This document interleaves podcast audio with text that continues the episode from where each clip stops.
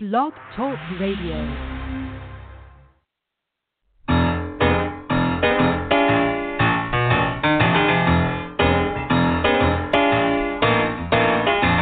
You're listening to The Catch with John Fisher on Blog Talk Radio, connecting life to faith.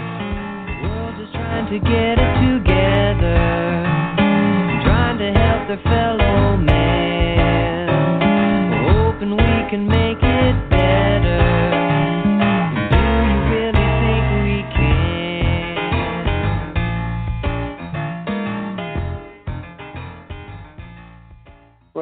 welcome everybody to uh, Talk Radio, The Catch. Uh, it's Tuesday night again, and uh, we are go- still talking.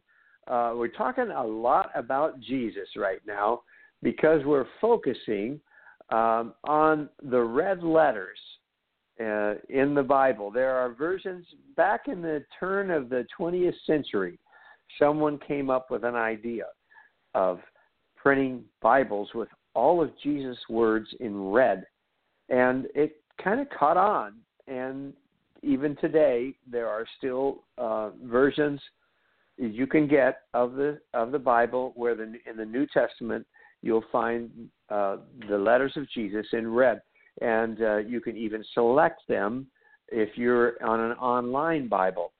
And uh, uh, once you start to see this, it, it's really it's really something that you start to gravitate for towards. You like it. It's uh, it's like okay, it's Jesus set off, and and of course we all feel so much like Jesus is the most important part of our faith. It's he is the reason behind everything. He is the fulcrum of the Bible. Everything centers around him our our dates are centered around him. So you know, it, just to to to set his words off seems like a natural thing to do. And uh, but uh, one thing we've noticed over the years is that uh, when we focus, especially on Jesus, we seem to find some things different than when we take all of the scriptures necessarily.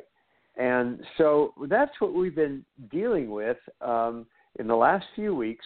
What what does Christianity look like if we look strictly through the words of Jesus, the eyes of Jesus, uh, showing us uh, ourselves and showing us the world around us? Now, we've had various people who have come on our show to help us do this. And uh, tonight will be no exception. Tonight we are um, very privileged to have uh, Dr. Jerry Tankersley, pastor of Laguna Presbyterian Church. Um, and he has been the pastor there for 46 years, which I, I didn't know pastors could be pastors for that long and uh, in one place. And uh, so he is retiring this year. We're lucky to have him on our show. We're going to talk about Jesus tonight with with Jerry Tankersley. Jerry, welcome to Blog Talk Radio. Thank you, John. I'm happy to be with you. you know, I, I have to ask you before I ask you anything, uh, because uh, we've been listening um, to your to your sermons um, uh, because uh, uh, a lot of our listeners actually know about um, Arnold, and we've told his story here a number of times. And those who are listening who know Arnold, uh, um, Arnold's had a special connection with Jerry, and and Jerry's been to the house here a few times, and and uh, Jerry baptized uh, Arnold, and and so Arnold is very excited about this meeting tonight, and uh, we'll we'll we'll be listening to it t- tomorrow, um, and he'll be he'll be hearing it. But uh, uh, he's he's very excited that you are involved here, and um, uh, I I uh, when I was listening early on, Jerry, when you're talking about your re- your retirement, you mentioned this 46 years, and that it took 46 years to build the temple in Jerusalem, and um, that seemed like a, a fitting thing. 46 years um, for you to to build a, a church in Laguna Beach, and uh, uh, did was that just a coincidence, or when you found that was 46 years, you figured this was time to retire? well, John, uh, it's been a great blessing in my life to be the pastor of Laguna Presbyterian Church for all these years. I didn't exactly plan it that way, but God has kept me here. and uh, um, when I came here, the, what I really wanted to do was to teach and to preach the scriptures of the Old and New Testaments, to be a witness to Jesus Christ. And so that's what I've tried to do, and very slowly across the years, a wonderful congregation has come into being, and uh, we have uh, rebuilt uh, our our major sanctuary building in the last 15 years, and uh, I'm just grateful for all of these years, and uh, um, this this church has a great future yeah. ahead of it. So um, yeah. I'm glad that you I'm glad that you are uh, interested in Jesus and uh, and in the scriptures, both Old and New Testaments. Yeah. It's been a major focus yeah, of my you, life in ministry. And I have oh, been delighted to, to uh, get to know Arnold and uh, I'm honored to have baptized him to ride in his home. Yeah, that's amazing. Um, so uh, I'm I just want to thank you, especially for uh, being willing to come on and and spend a little time with us tonight, talking about uh, the red letters uh, of the New Testament. And uh, so I want to jump right in to this subject because there's there's one one particular question I've been trying to get at all along, and I think tonight I finally uh, got to see what it is that that I that I want to ask, and um, I'll be able to ask you this and our guest next week the same thing, and uh, that is an observation I've made that that uh, the the red letters have kind of come into uh, real interest and popularity as of late, at least in the last ten years. Um, Tony Campolo uh, sociologist at Eastern Christ, uh, University in uh, in Philadelphia, outside of Philadelphia, um, has formed, along with uh, one of his associates, an organization called Red Letter Christians, and these are believers who are championing uh, the the the words of Jesus, and and it's interesting for me to note that uh, these particular this particular group of red letter Christians happens to be very socially conscious. They're active in helping the poor and uh, homeless and the immigrant. They are people involved, and um, and then I I think back on the late '60s and early '70s, Jerry, when when I got my beginning, and that's what we called. You remember? We call it now the Jesus movement and that was a time that was all about Jesus.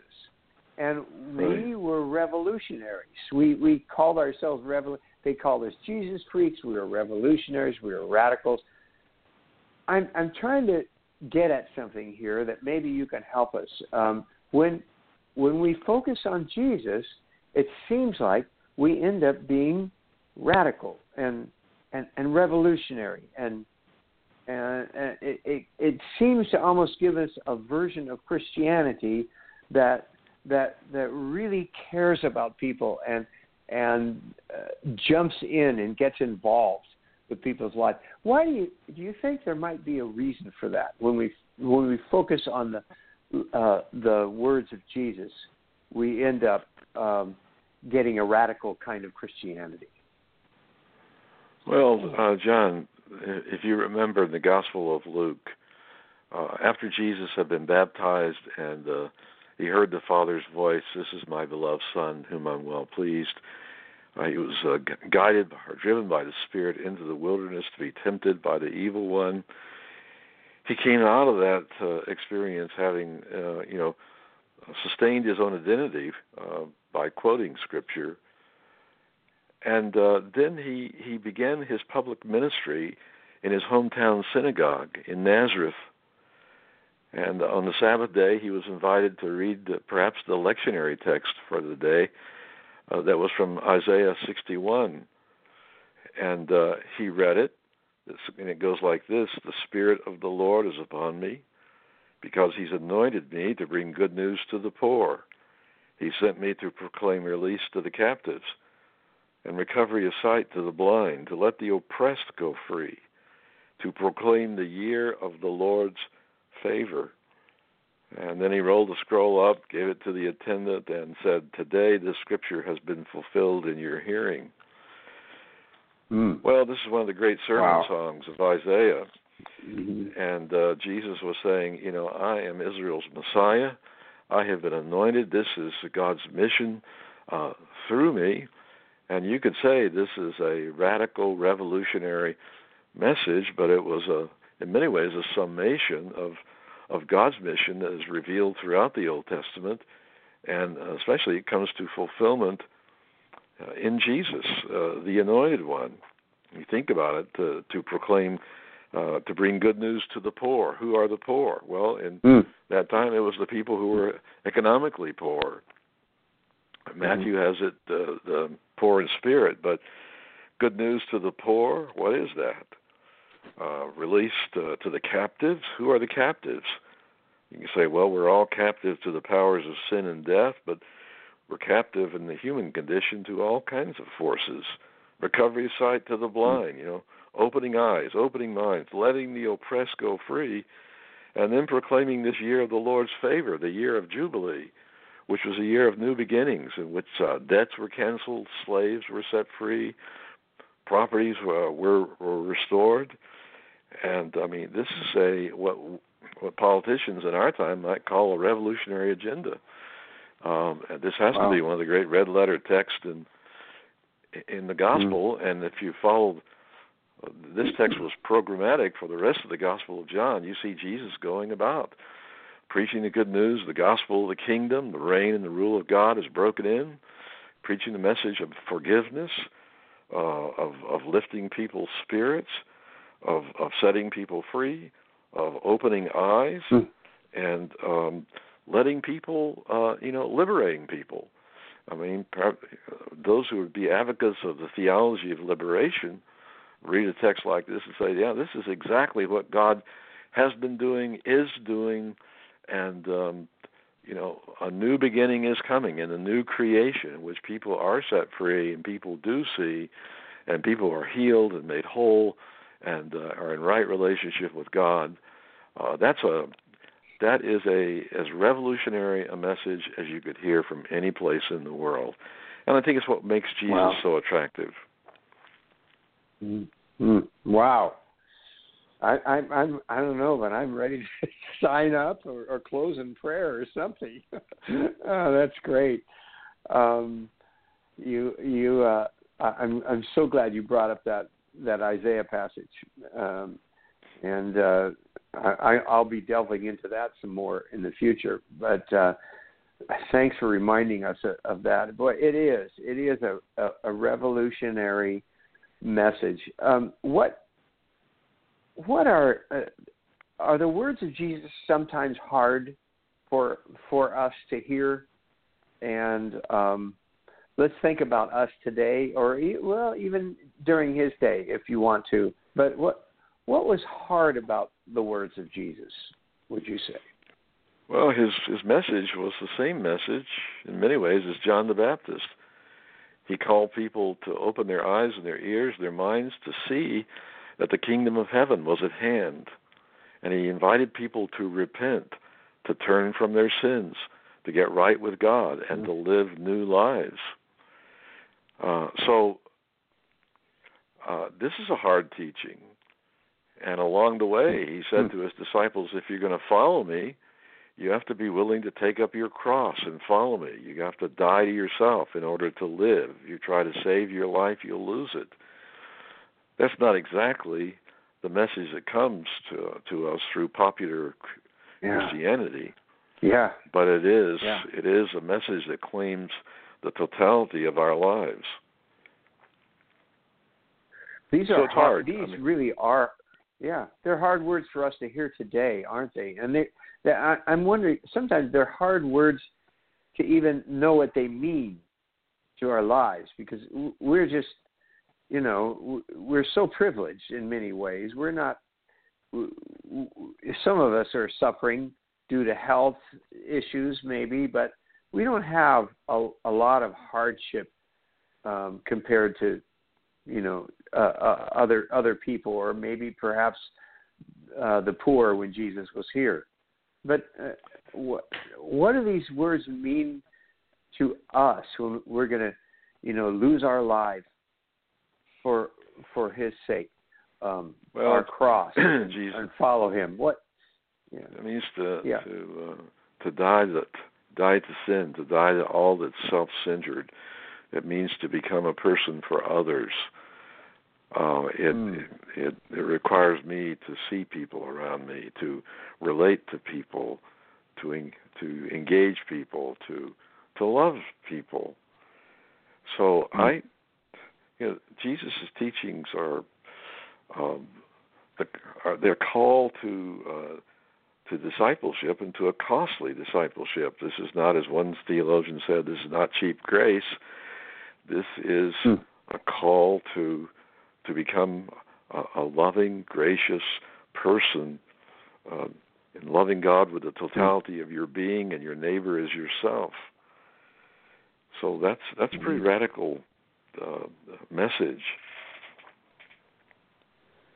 Yeah, yeah, I'll say. Um, uh, what uh, what are some of your what are some of your favorite words of Jesus? I know you you just gave us that incredible scene in the temple when he opened the scriptures. Um, what, what else are some of your your favorite well, favorites? you know, I I love the way Luke uh, tells the resurrection story in Luke 24. You know, he's the only one that tells the story about uh, the stranger who joined the two, probably a couple, on Easter Sunday afternoon on their way from Jerusalem to Emmaus. They're joined by this stranger, and uh, he asks, "What are you talking about?" And they say, "Well, are are you the only stranger in Jerusalem who does not know the things about Jesus?" And the stranger asks, "What things?" And so they told the basic facts of what had happened. That the one that they thought was uh, Israel's Messiah and the source of their hope uh, had been betrayed and uh, arrested, convicted, um, and um, executed uh, by the Romans on a cross. And the report was that it, uh, he had been uh, he was alive again. He'd been raised from the dead. And uh, the stranger responded to this by interpreting to uh, these two disciples all the things about Jesus out of uh, the law of Moses, out of the prophets, and the Psalms, showing how Jesus was the fulfillment of the whole Old Testament revelation. And when they finally arrived home, they invited him to stay uh, in their home for the evening, and uh, the stranger became the host at the table. And in the process of breaking the bread and blessing it, their eyes were opened, and they recognized that it was the living Jesus Christ alive on Easter Sunday. And uh, Mm. they said, Were not our hearts burning within us as he interpreted the scriptures to us on the road? As he opened the scriptures, he was opening their minds to receive the message that Christ was alive. And um, so I, lo- I love those words. And uh, these two Mm. ran back to Jerusalem to the upper room. They reported to the other disciples who were in, behind locked doors. And uh, before they knew it, uh, the resurrected Jesus was standing in their midst, showing them his body, his wounds, eating fish with them. And uh, Hmm. opening the scriptures to them in order that they might understand. Uh, the disciples were really had been, had been neutral eyewitnesses. They had seen and heard and not really understood, and they didn't know what to make of all of this uh, that had happened to Jesus. But as he interpreted the scriptures to them, um, their their understanding um, came alive, and uh, this was wow. the foundation of confidence that they had for doing the mission of Christ, for being witnesses to the ends of the earth. Wow. Yeah, what wouldn't it? Wouldn't you have get? What would you have given? You know, to be a part of that that walk, that Bible study. listening, well, the thing is, we're invited himself. to we're invited to be on that walk. Uh, you know, as we read the scriptures, I mean, I think Luke wrote his gospel and the Acts of the Apostles uh, to invite us to a long journey uh, with Jesus, mm. empowered by the Holy Spirit to bear witness to the Jesus whom we have come to see and to know and to understand and to love. Mm. So uh, these not, this this is a text not just for something out of the past for for people in the first century to read, but uh, we read this today and our own eyes are opened and our minds are opened. But it has to do with the opening of Scripture also, which is a witness to the the power of of the Word of God. Ah, that's great, uh, Jerry. Does does something what sets off the words of Jesus? I mean, some uh, sometimes I hear people even talking about Jesus and comparing his words to Paul's words in the epistles, and I, I guess down through church history, there there have been even some some arguments in terms of you know which of these scriptures are more important or who do we pay most attention to or uh, how, do you know anything about that discussion and how do you see jesus as being different than paul? And well, uh, why do we do we need do we need them both? Um, i think we are given them both uh, in the canon of scripture. Uh, mm-hmm. and um, well you know the, the the scriptures of the new testament communicate very clearly that jesus was the incarnate son of god uh, he was fully human, fully God. He was Jesus of Nazareth. He had a mother named Mary and a stepfather named Joseph. And um, so you could say Jesus was absolutely unique as the the Word of God was incarnate in him. Uh, c- to come to know him, to see him, was to come to the place where one could see that God was present. In the face of Jesus, uh, the, mm. the face of God was was seen. Now Paul, um, he was say the last of the apostles, as he identifies himself in 1 Corinthians 15. Uh, he was encountered by the resurrected Lord on the road to Damascus. He saw and he heard. He was blinded, and he became a great interpreter of Jesus. So I think Paul would say to you, you know, Christ is preeminent in all things. And I, you know, my the goal of my life is to know Him and to enter into the fullness of His life, and to be a faithful interpreter of the Word that has become incarnate in Jesus. So um, Paul's important. Mm. He speaks with apostolic authority. Uh, he's a faithful interpreter of Jesus.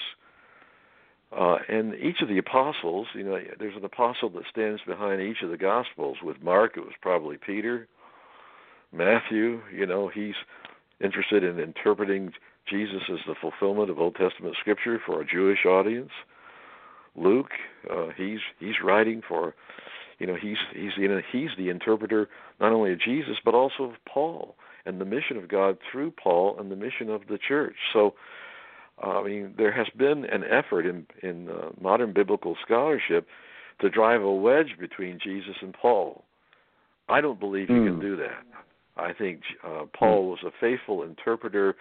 As you read uh, his letters, uh, listen to, to Paul preach. I mean, he has one message. He wants to know Christ, and he wants to proclaim mm. the cross uh, and uh, he he is a he's a follower of Jesus. And if if he says anything that's contradictory of Jesus, I think Paul would be he's ready to be corrected. Yeah, yeah. So, oh, that's great. So Paul is basically pointing us to Jesus. Absolutely. And as as each of the apostles were, they they, they had one central vision for their lives. They wanted to bear witness to the life, death, and resurrection of Jesus, and and to, to to let the world know that He was alive, and that through His death, God had made atonement for the sins of the world, and reconciled the world to Himself. And they they wanted to call all people to be reconciled to God then, and to enter into to hmm. become incorporated into the body of Christ, the church, of which Christ was the head. Oh. Uh, Jesus loved to speak um, in parables. Why did, why did he do that, Jerry? Well, there are some texts that make it appear that he spoke in parables to confuse people, to make it himself difficult to understand. I don't think that was the case. If you read his parables, he tells simple stories right out of life. He used parables as figures of speech to communicate the truth. the parable of the sower, you know, the sower goes out, sows the word of God, and, and different responses to the seeds of the kingdom. Some of the seeds, you know, they they land on good soil, and they the, a plant springs up uh, and uh, bears fruit. Other other soils don't have, uh, they're not, you know, they're full of rocks or they're weeds. They choke out the good seeds. Some seeds fall on the hard ground, and Satan comes like the birds do and pick up the seeds, and there's so there's no fruit, there's no plant. So I, I think Jesus taught, told stories uh, in order to bring the message of the kingdom of God uh, to his listeners in, in the clearest, most powerful way. But like in all the teachings of Jesus, there were those who, who consciously distorted the teachings. You look mm. at in Luke 15, there are three major parables there about the lost being found. Shepherd goes out oh, yeah. uh, in, in search of the lost one lost sheep, and when he finds it, he mm-hmm. brings it home rejoicing. And Jesus said, "This is what that's what happens in heaven. And whenever one sinner repents, uh, all of heaven rejoices." And then there's the parable about the woman who lost her precious coin, and she swept her house clean to uh, until she found it, and then she invited all the neighborhood in to celebrate that this uh, this treasure of hers had been found. And this is what heaven is like, Jesus says, when when the lost are found. And then the famous parable of the prodigal of the prodigal son in Luke 15, where the father had mm. two sons, one of which got lost, who was the prodigal, who went to the far country um, after demanding his portion of the inheritance from the father, which the father gave him. And after he had wasted his inheritance, he came to himself and remembered that his father's hired hands had had a better life than he was having. He he had sought freedom, but he he ended up in slavery. So he made a decision mm. to go home. And when he got home, he was totally surprised because the father saw him coming, ran out to meet him, put the ring of friendship on him, the the royal robe, welcomed him back not just as a hired servant, but as his restored son. This son of mine who was mm. lost has been found. He was dead, he's alive. Mm. And so they killed a fatted calf and held a big party in the neighborhood and the elder brother hated this. He said, "You never gave a party for me like this." And uh, he says, "When this when this uh, son of yours came home, you gave this party. You never did this for me and my friends." And the father's response was, "Look, uh, when this son, when this brother of yours came home, we had to rejoice. He was lost, but he's found. He was dead. He's alive to the family. Come on in. Welcome to the party. Don't stand outside the circle. Be a part of it. These are three parables that underline the central truth of the message of the kingdom that uh, God came to in Christ to seek and to save the lost. And when the lost are found, all of heaven rejoices, and He invites us to that same joy. Ah, oh wow, that's great. That's that's the first time I've seen that um, put in context like that. All three together, it makes a lot of sense. Wow. And then then then you look at Jesus with the Pharisees. Now there's a whole nother thing. Um, I you know you, Matthew 23 I think is is uh, yeah. Um, he has some of the harshest words you could imagine. I mean, uh, talk about being radical. Uh, he sure he he sure had it in for these guys. Uh, why why was that? Why was he so harsh with the Pharisees? Well, in, just to reference Luke 15 again, uh, it says that all now all the tax collectors and sinners were coming near to listen to Jesus, and the Pharisees and the scribes were grumbling and saying, "This fellow welcomes sinners and eats with them." The, the Pharisees, they were a group of serious Bible students who were determined, after the Babylonian captivity of uh, the, the Jewish people, they were determined to keep the law of God, to keep themselves separate. They were separated unto the law, and they'd built a fence around the law, and they were going to keep it down to its minute details. So they had been straining the net and swallowing the camel, if you will, and it become extremely legalistic. And so they took offense at Jesus' freedom with the gracious love that he showed to people, to sinners, to prostitutes, to outcasts, to the poor. Um, these people didn't have the signs of election that the Pharisees thought that they did.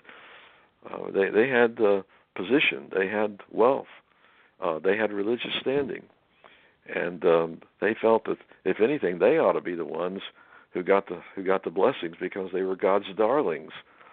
So they didn't like Jesus because he moved amongst people that threatened them.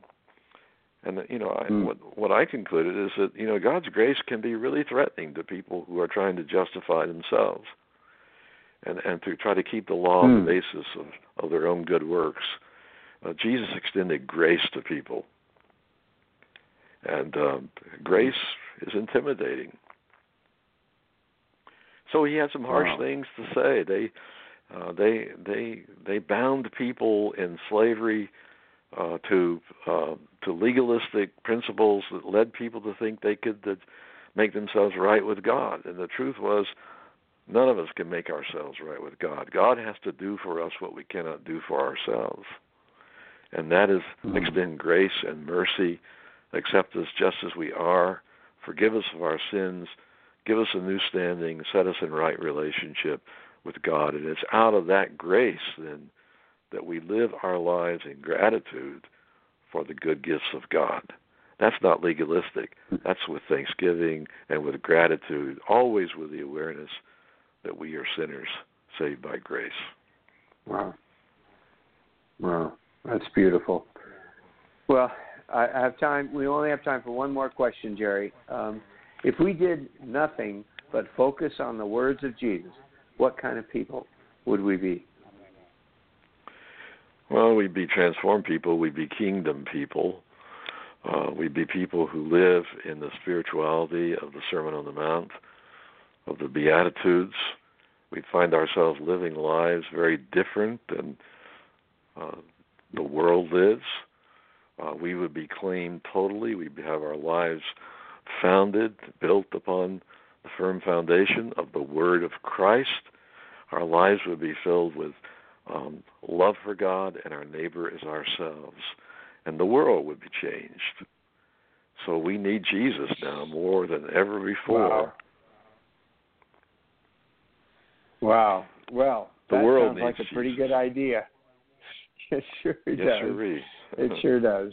Uh, Jerry, this has been really rich. I, I thank you so much for uh, sharing from the wealth of your years and in the Word, and your love for God is so obvious. Um, thank you so much for uh, giving us a little bit of time to open up um, our understanding of Jesus some more.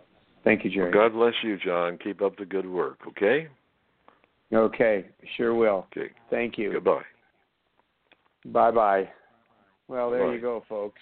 Uh, that that was fun, huh? That was fantastic. Um, boy, what a what a rich perspective, and what a beautiful picture of grace and and uh, and grace turned outward that we like to talk about here. Um, that that was just uh, splendid. So um, special thanks to Jerry Tankersley for spending this time with us. Thank you for listening. Um, go back and listen to some of the other podcasts on on the Red Letters if you haven't yet. And we've got a couple more. By the way, next week we will have uh, Don Williams, and uh, Don Williams is one of my favorite people from from the Jesus movement. He's a brilliant guy. He taught. Uh, he actually taught at Claremont. Uh, he taught New Testament, and he taught uh, letters of Paul at, at Claremont College and University to secular people, and and his classes were packed. Everybody wanted to come hear him speak. Um, brilliant man, credible walk with God. He's next week. We're going to hear what he says about Red Letter Christians. So, thank you, everybody. Keep on. Sign up for the catch if you haven't. Keep in touch with us. Spread the word. Get your friends to sign on and uh, find out what we're doing here. Things are getting more and more exciting because we've got more stuff uh, that we're doing uh, all the time. Got a radio, uh, music radio coming very soon. We have uh, uh, uh, this next this month. We're going to be um, focusing on signing member partners. You'll find out more about that. So just stay tuned, everybody because there's a lot happening here at the catch, and we'd love to have you be a part of it. So God bless you. Focus. Focus on the words of Jesus. That's right.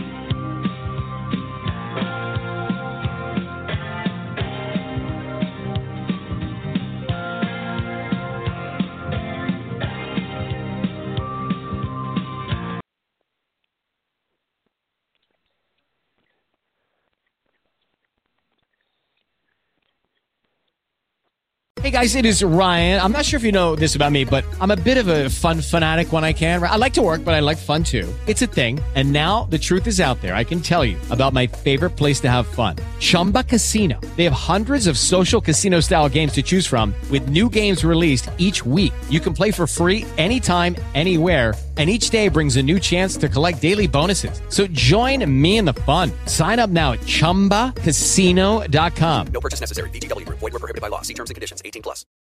Join us today during the Jeep Celebration event. Right now, get 20% below MSRP for an average of 15178 under MSRP on the purchase of a 2023 Jeep Grand Cherokee Overland 4xE or Summit 4xE. Not compatible with lease offers or with any other consumer incentive offers. 15,178 average based on 20% below average MSRP from all 2023 Grand Cherokee Overland 4xE and Summit 4xE models in dealer stock. Residency restrictions apply. Take retail delivery from dealer stock by 4 1. Jeep is a registered trademark.